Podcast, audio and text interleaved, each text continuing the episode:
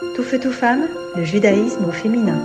Une chronique présentée par Sarah Pérez. Bonjour à tous. La paracha de cette semaine, paracha Tetzavé, nous parle des habits du grand prêtre, le Kohen Gadol. Quand il servait dans le temple, il devait mettre des habits très très spéciaux. Et il y a des versets et des versets qui décrivent ces habits, qui étaient avec les plus beaux matériaux, lacés d'or, avec des pierres précieuses. Et on peut se poser la question, pourquoi tellement d'obsession sur ces habits? Est-ce que l'habit fait le moine ou l'habit ne fait pas le moine? On aimerait bien savoir que représentent ces habits et l'importance que l'on leur donne.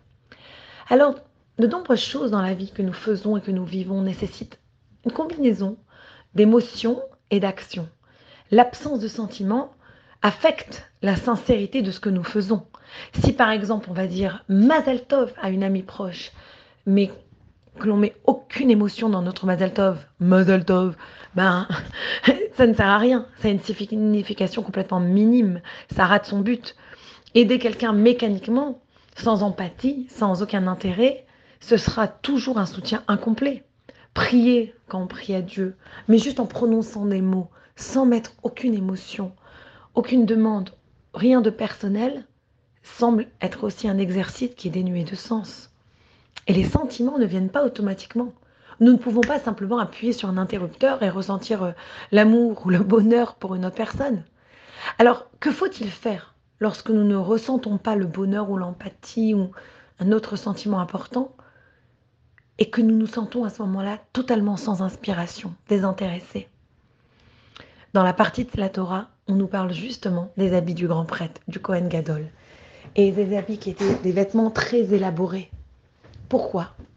Parce que l'importance de ces vêtements, justement, revient sur l'idée que nous venons de mentionner. Le Kohen Gadol avait une énorme responsabilité. Il servait dans le temple, il représentait la nation juive entière, complète, et il devait toujours demander l'expiation et la bénédiction divine. Et pas seulement la demander, mais l'obtenir. Donc cette tâche exigeait une forte concentration et un sens intense de dévouement, un sentiment qu'il n'aurait peut-être pas ressenti naturellement. C'est pour cela qu'il y a des vêtements très précis qu'il devait mettre, des vêtements qu'il fallait construire et coudre sous un modèle très très spécifique. Pourquoi? Parce que enfiler ces beaux vêtements était une action qui, lui, qui faisait ressembler le Kohen Gadol, le grand prêtre, à ce qu'il représentait. Et cela garantissait à ce moment-là que son cœur et son esprit étaient totalement concentrés. Donc, quelle est la leçon pour chacun de nous? Si on sent qu'on n'arrive pas à faire une bonne action que l'on doit faire, parce qu'on n'a pas en ce moment le sentiment, on se sent assez apathique, eh bien, il faut se forcer à courir et à se demander comment on peut aider. Si on prend un, un livre de prière et on n'arrive pas à prier pour les otages, on n'arrive pas à prier pour Israël, parce qu'on ne ressent rien sur le moment, on est tellement, ah, tellement de tristesse, tellement de douleur qu'on est éteint.